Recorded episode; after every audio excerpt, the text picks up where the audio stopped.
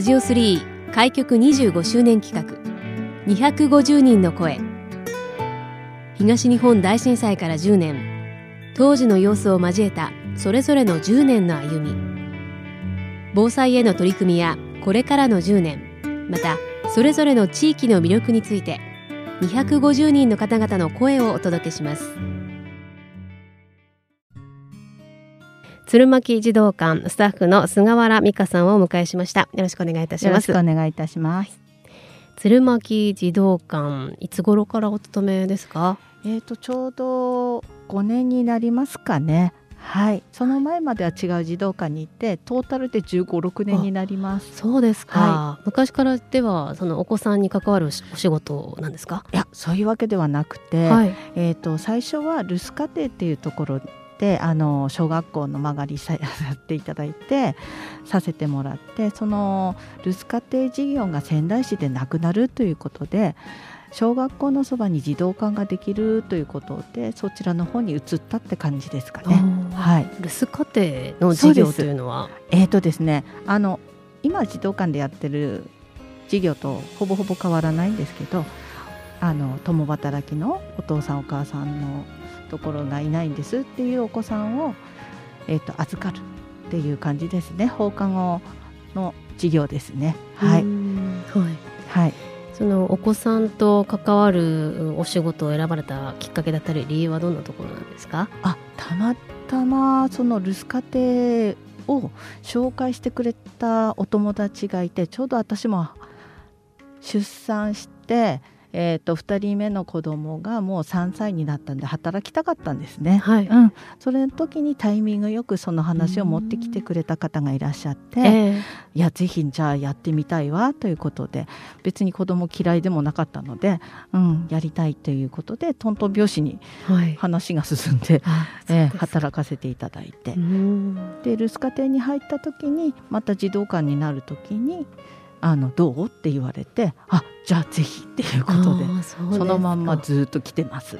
はい、日々お子さんと接していらっしゃって、どんなこと感じていらっしゃいますか？でもやっぱり時代によって子供が変わってきてるなっていうところはありますね。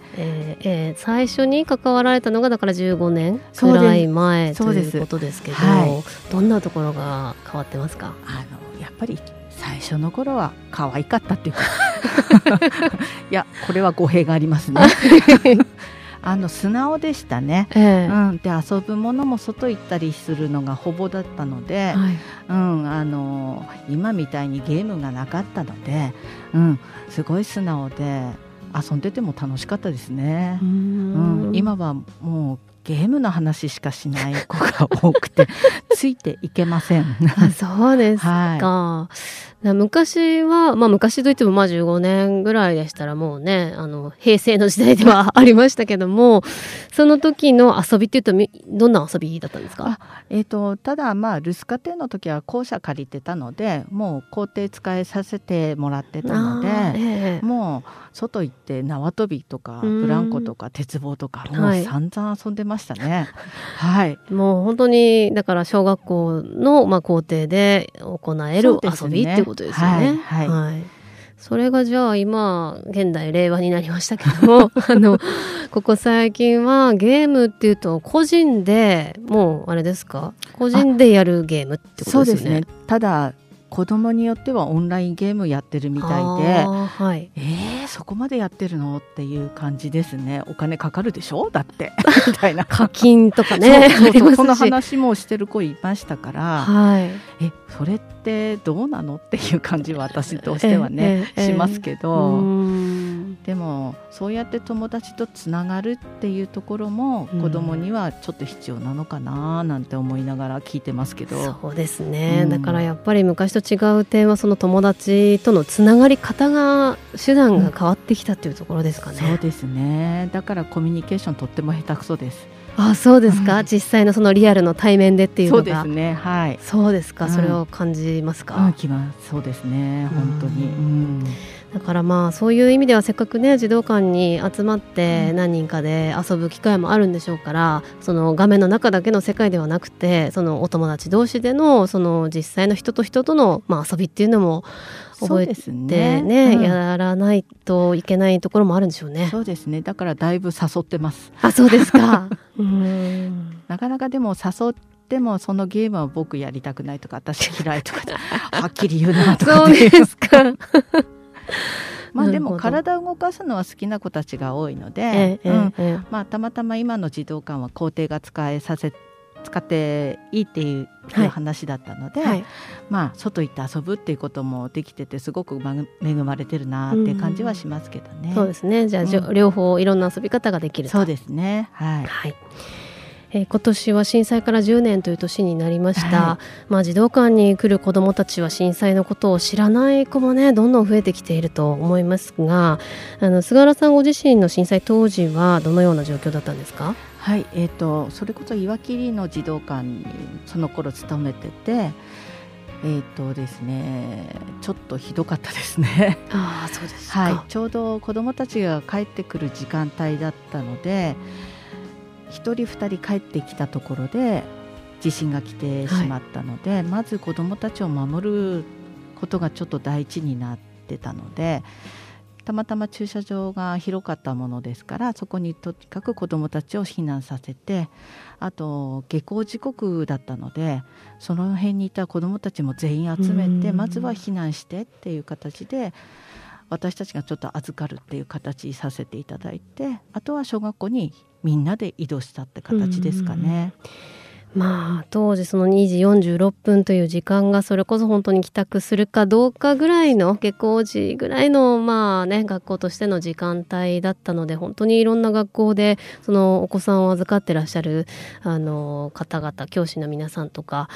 いろんな場面で本当に判断に困る部分は多かったでしょうね。そうですね、だから私たちもまずはでもお家に帰らせないでまず小学校に避難しようということで判断させてもらって、はいはい、まずその辺にいる子どもたち全員駐車場にまず集めて名前を聞いて、はい、どこに住んでるのかっていうのも聞いてそれから移動したんですけど、まあ、途中でお迎えに来たお母さんたちもいて、もう泣きながら子どもたちをしめて、はい、よかった無事でっていうありがとうございましたっていうありがたい言葉もいただいて、まあ、そんな感じで。でも岩切自体が結構ひどかったので、はい、うん、古い家は全部そうですね、瓦の屋根もほぼほぼ落ちてたりとか道路に散乱してたのでまず歩くのに気をつけなきゃいけなかったところはありましたね。そうですね、しばらくやはりあのエリアはこうブルーシートがねかぶさっているような お家が結構目立ちましたね、うん、そうですね、だからブルーシートタウンみたいな感じで言われてましたね、はい、はい、そうですね。まあ、その後はご自宅は住める状況ではあったんでしょうか？はい、私のところはちょっとアパートではあったんですけど主人の実家のお家の方がちょっとひどくて、うん、一応なんかそうですね、主人のお父さんが少しずつ直してはいたんですけどやっぱちょっと難しいなっていうところもあって、じゃあこの機会にちょっと考えようかっていうことで、まあ、リフに引っ越したって感じになったんですけどね、うん、はい。菅原さんご自身はもう宮城仙台にお住まいになって長いですよね。長いですね、はい、はい。ご出身は、一応出身としては仙台じゃなくて山形の鶴岡市っていうところだったんですけど、まあ、そこでもちょっと、いろいろあって父親が結構転勤してたりとかして鶴岡にいたりとか酒田にいたりして山形の中をちょっとぐるっとしたんですけど、まあ、でもその父親の仕事の関係で仙台に来てからはやっぱそこが長いですね、うん、はい。今後に向けてもお聞きしていきたいと思いますが、はい、そのお仕事それから防災に関してでも構いません。どんな風に活動していきたいですか？そうですね、私の友達にやっぱり防災リーダーやってる方もいて話を聞くとああそうだよねって、ただその震災のことをやっぱり忘れないで子どもたちに伝えていくっていうのは大切かなってすごく思いましたね。なのでまあ防災のことに関してもまあ少しずつ私も勉強しながらやっていきたいなって思いました、はい。今日は鶴巻児童館スタッフの菅原美香さんにお話をお伺いしました。ありがとうございました。ありがとうございました。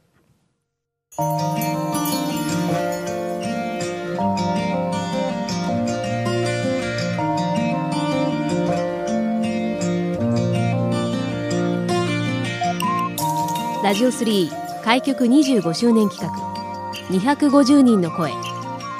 ラジオ3のホームページからもアーカイブでお楽しみいただけます。どうぞご覧ください。